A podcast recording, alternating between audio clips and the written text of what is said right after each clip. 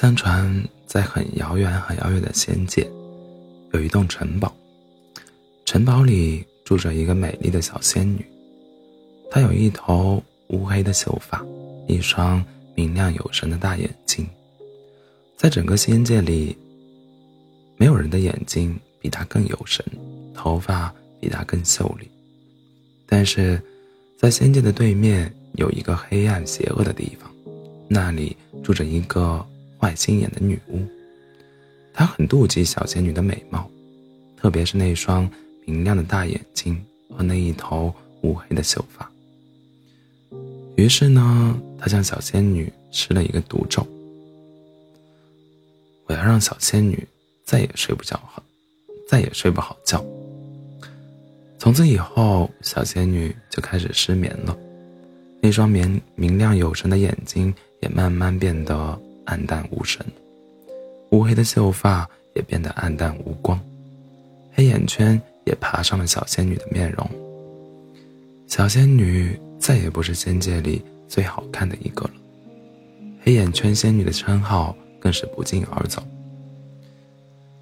小仙女很着急，她想破除女巫的毒咒，于是她求助于灵界的灵鸟。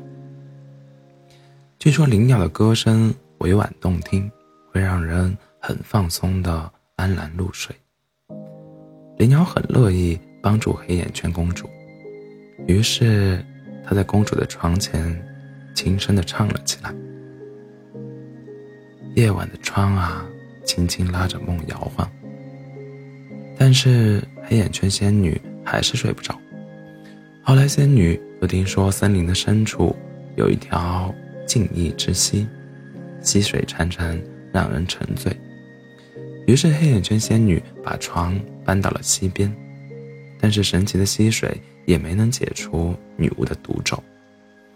就在黑眼圈仙女心灰意冷的时候，有位阳光帅气的王子路过了这里，听到了黑眼圈仙女在哭诉着一段不幸的遭遇。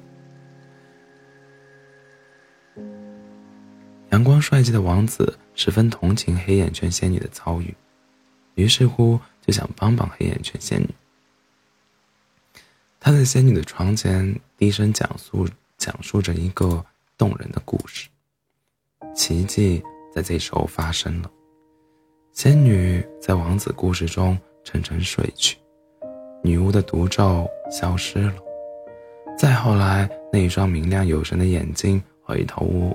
乌黑的秀发也回来了。再后来，仙女和王子就幸福的生活在了一起，而王子呢，还是每天晚上都陪着仙女讲一个睡前故事。